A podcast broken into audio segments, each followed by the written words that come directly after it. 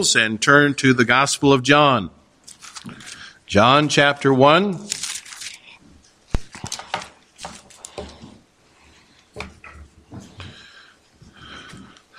For those of you who are visiting this morning, we've just begun a series of uh, messages in the Gospel of John.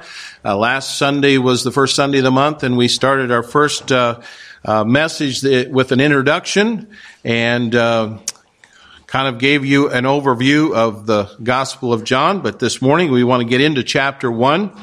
And um, uh, John begins his gospel by giving us a remarkable description of Jesus Christ. He never mentions Jesus' name until verse 17. I don't know if you noticed that in the reading this morning, but it becomes quite clear that he's talking about the Lord Jesus.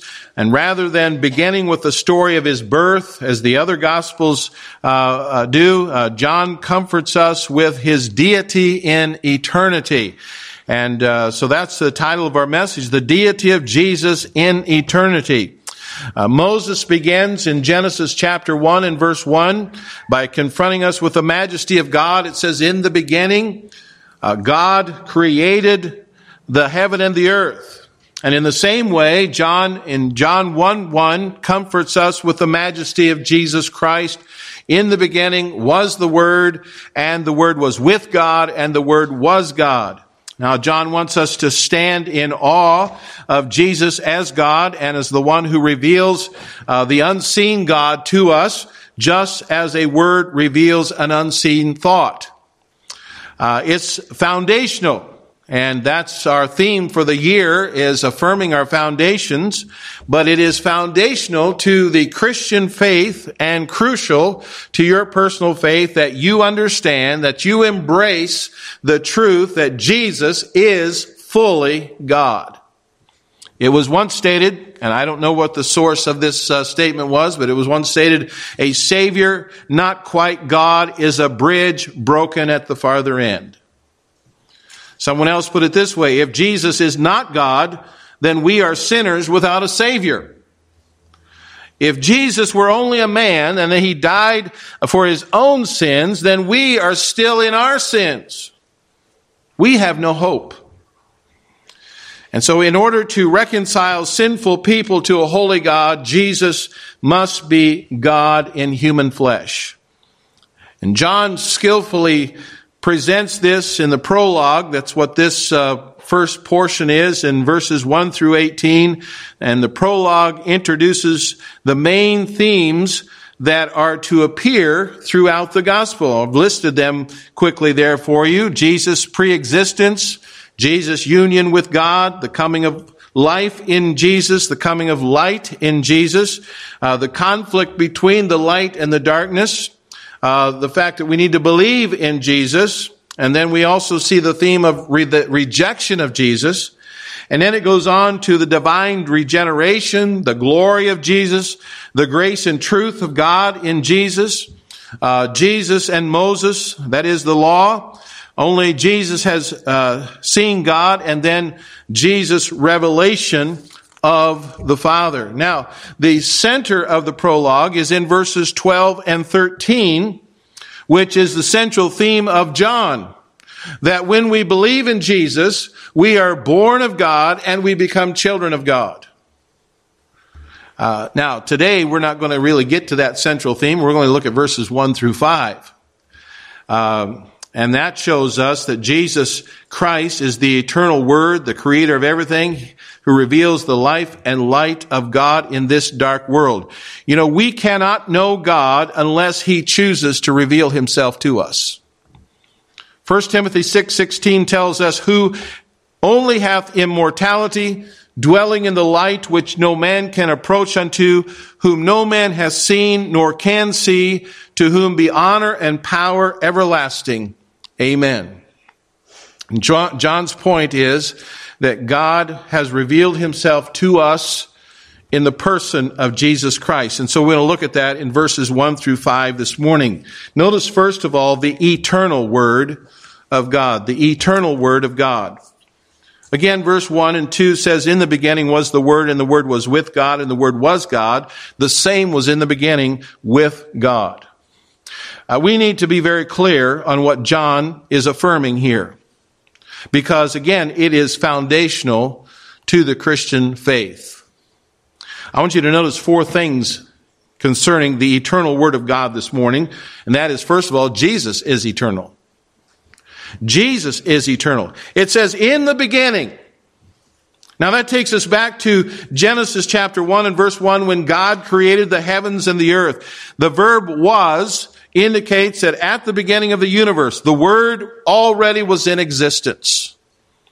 John wants us to see that he's writing about a new creation that centers in the eternal Word, who is also the creator of all things, according to verse 3. You see, both statements in Genesis 1 1 and John 1 1 don't let you debate the question Does God exist? You know, people have doubts about that. People have unbelief uh, uh, about God, uh, and they don't believe He exists. But it doesn't let you debate that. It just it, it makes a statement. Uh, they don't. These que- uh, verses don't ask for your opinion. Well, what do you think? You know, what do you think about it? No, not we're, we're not here just to think, see what we think. We're here to see what God's word says. Rather, you have no, uh, you really uh, don't have time to duck because it's right hits you right between the eyes. In the beginning, God. In the beginning was the Word. John means that there was never a time when the Word was not. Now, whenever the scripture makes a bold declaration of Jesus' deity, you can be sure that the enemy will attack it. Virtually all heresies down through history to the present deny, uh, to the present deny either the full deity or the true humanity of Jesus Christ. Take for instance the heretic uh, Arius, and then his modern disciples, the Jehovah Witnesses. They argue that Jesus was not eternal. Rather, he's the first created being. The Jehovah Witnesses base this in part on Paul's statement in Colossians 1 and verse 15. It says, who in the, is the image of the invisible God, the firstborn of every creature. But you know, if they would just read the next verse, Paul explains what he means by firstborn. In Colossians 1, 16 and 17, for by him were all things created that were in heaven and are in the earth, visible and invisible, whether they be thrones or dominions or principalities or powers, all things were created by him and for him. Now, if all things had been created through him, then clearly he was not created. He's eternal. And in our text here, John emphasizes the very same thing in verse 3. All things were made by him, and without him was not uh, anything made that was made. And so obviously, if Jesus is a created being, then he came into being, and verse 3 is false. But John denies this, and he asserts that everything that had a beginning, that came into being, that is, came into being through Jesus. There's never a time when the Word was not in existence. Jesus is eternal God. Now, secondly, notice that Jesus is the second person of the Trinity. Again, you say, well, that's pretty basic. Yeah, but it's important. It's foundational. John continues here and says, and the Word was with God. Uh, the preposition here, with, explains to us the whole existence of the Word and that it was orientated toward the Father. Probably we should understand from the preposition the two ideas of accompaniment and relationship. Not only did the Word exist in the beginning, but He existed in the closest possible connection with the Father. And this shows that the Word is not an impersonal idea. It's just not a philosophy, but it's a person.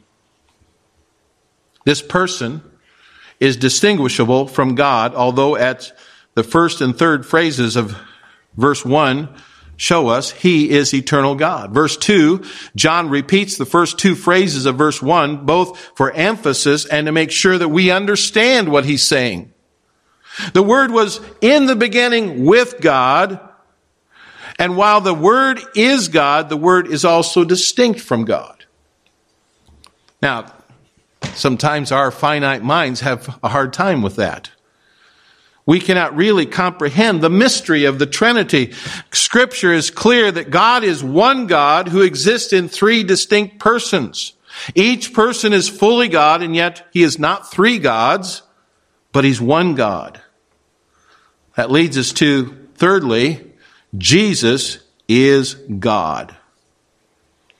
This third phrase here, and the Word was God. Nothing higher could be said. All that may be said about God may fitly be said about the Word. This statement should not be watered down. John is not merely saying that there is something divine about Jesus. He's affirming that he is God. Now, and I'm told by those who know the Greek, uh, and uh, I, again, don't claim to be a Greek scholar. But I'm told this, that he's affirming he is God, and he is doing so very emphatically in the, in the Greek language, because it's seen in the word order. Now, I know I'm getting into an explanation that comes uh, from something most of us, including myself, know very little about, and that is the scriptures in the Greek text. I believe I have reliable sources, though, at this point. And if you had to encounter the Jehovah Witnesses, they would claim that the Greek text and their New World Translation says the word was a God. No. Jesus is not a God. The Word was not a God. And they would say this, well, because there's no definite article before God, and so uh, they can say, He is a God. Well, first, uh, this is the only way in Greek to say the Word was God. If John had put a definite article, like a before God, it would have equated the word totally with God and thus negating the distinction between the word and God that he made in the second phrase.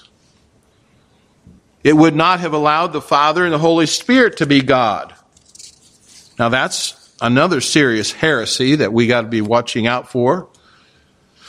But you could also say, while most of us don't understand the technicalities of the Greek grammar well enough to discuss this matter intelligently, although there may be some here, I'm sure Pastor Dan could give us some insight on this because he's very knowledgeable in the Greek, right? Uh, he remembers his days uh, in Greek class, I'm sure, with great fondness. In fact, I spoke to his Greek teacher just not too long ago. Uh, he didn't remember who Dan was. But anyway.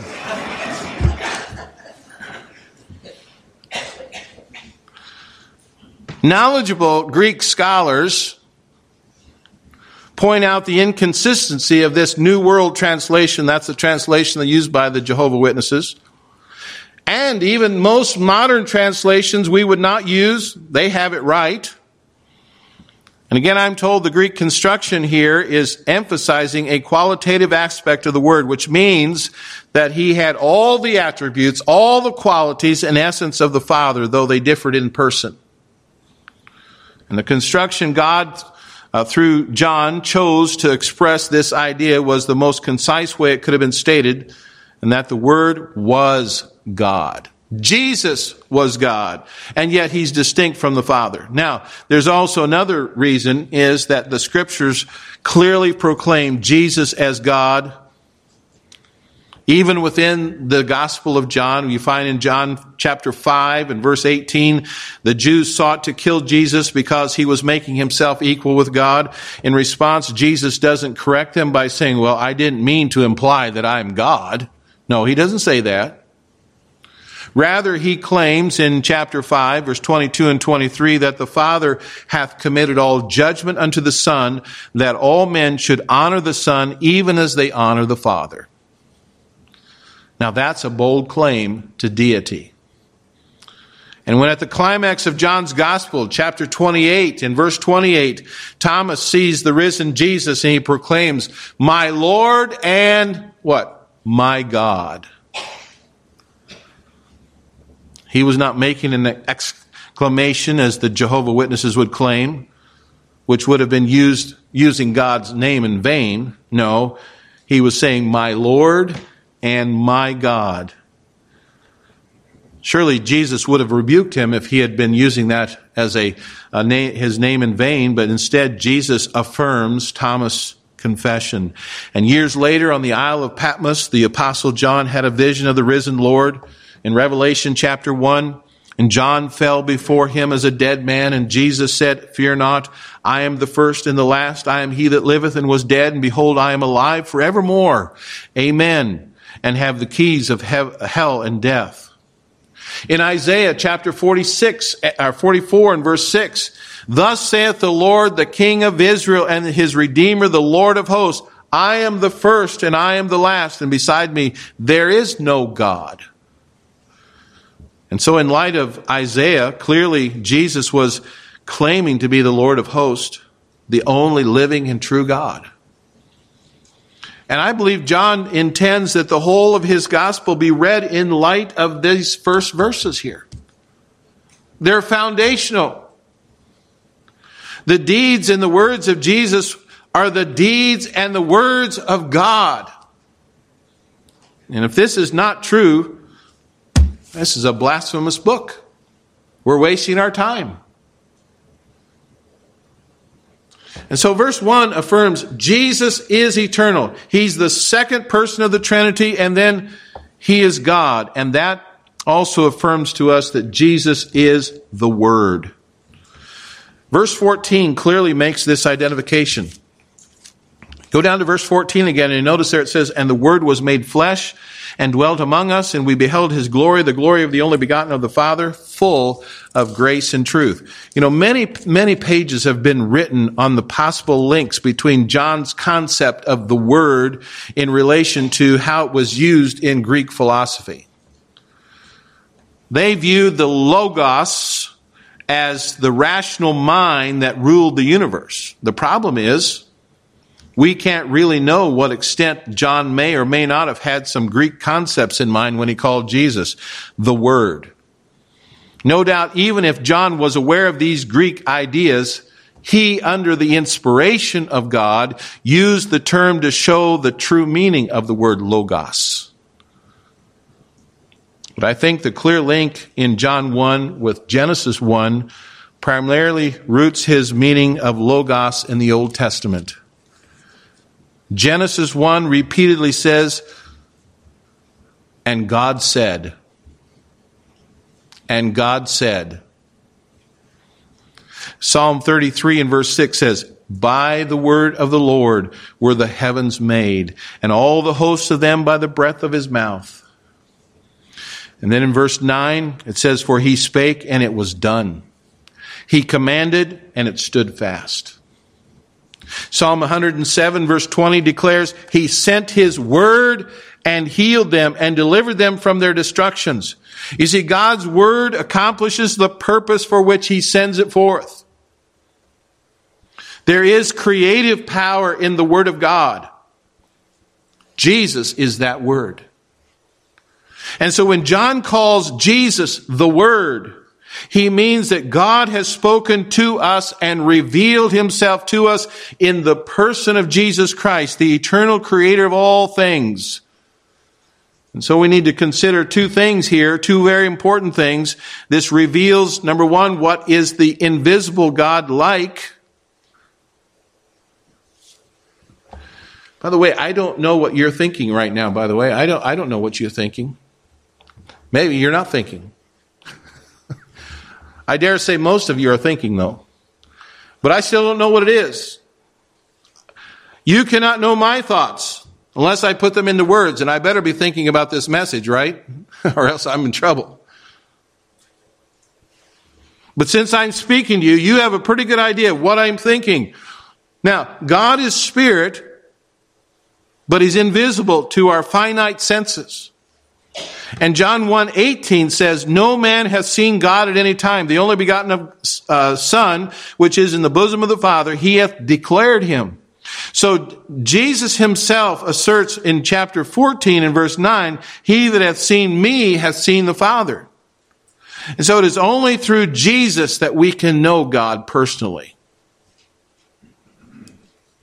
So that's the first thing it shows us, what the invisible God is like. The second thing is, it shows us our responsibility toward God. Hebrews chapter 1, 1 and 2 says, God, who at sundry times and divers manners spake in times past unto the fathers by the prophets, hath in these last days spoken unto us by his son who hath he hath appointed heir of all things by whom also he made the worlds by the way do you see how the bible continually interlinks and comments on itself over and over the best commentary is the bible itself if god has spoken to us through jesus the word then we'd better listen We'd better listen to it and we better obey the word. That is Jesus. John 3:36 draws the line. He that believeth on the Son hath everlasting life, and he that believeth not the Son shall not see life, but the wrath of God abideth on him. And so to ignore God's word to us in Jesus, that's a serious mistake. Jesus is the eternal God, the authoritative Word of God. To ignore Him is to our eternal peril. And so in verse 1 and 2, John asserts that Jesus is the eternal Word of God, distinct from the Father, and yet equally with uh, God with the Father, and God the Father has spoken to us in Jesus Christ. Now, the second thing we notice here is the creator of all that exist. Verse 3 All things were made by him, and without him was not anything made that was made. Now, I've already pointed this out, but uh, everything that has come into being came through the to being through Jesus. And so clearly Jesus never came into being. He's already he already existed eternally. Now the Bible teaches us that all three members of the Trinity were involved in the creation. God the Father created everything, but He did it through Jesus Christ. And the Spirit of God participated in creation because we read in Genesis 1 and verse 2 uh, that uh, the Spirit moved upon the face of the earth. A, a God's a statement in Genesis 1.26 says, let us make man in our image. That implies the involvement of the Trinity in the creation of human beings. And as with the person of Christ, it is not just a coincidence that Satan has strongly attacked the biblical doctrine of creation. If God created everything that exists out of nothing by the word of his power, then contrary to what the atheists claim, matter is not eternal. Only God is eternal. Creation also points to the amazing power and intelligence of God. It shows us that we are finite. We are limited creatures and thus we must submit to God and depend upon Him. In other words, if Jesus is the creator, then He is God, which means I'm not God. And that is a foundational lesson for all of life. So the creator of all that exists Jesus Christ. Thirdly, we find in verse 4 the author of life. Verse 4 says, In him was life, and the life was the light of men. John uses life, the word life, 44 times in his gospel, more than any other New Testament book. And in light of verses 1 through 3, the life belonging to the word is related not to salvation, but to creation. The next phrase, the light was the light of men, then either points to the fact of man being created in the image of God or the way in which God's invisible attributes and eternal power and divine nature are revealed in creation.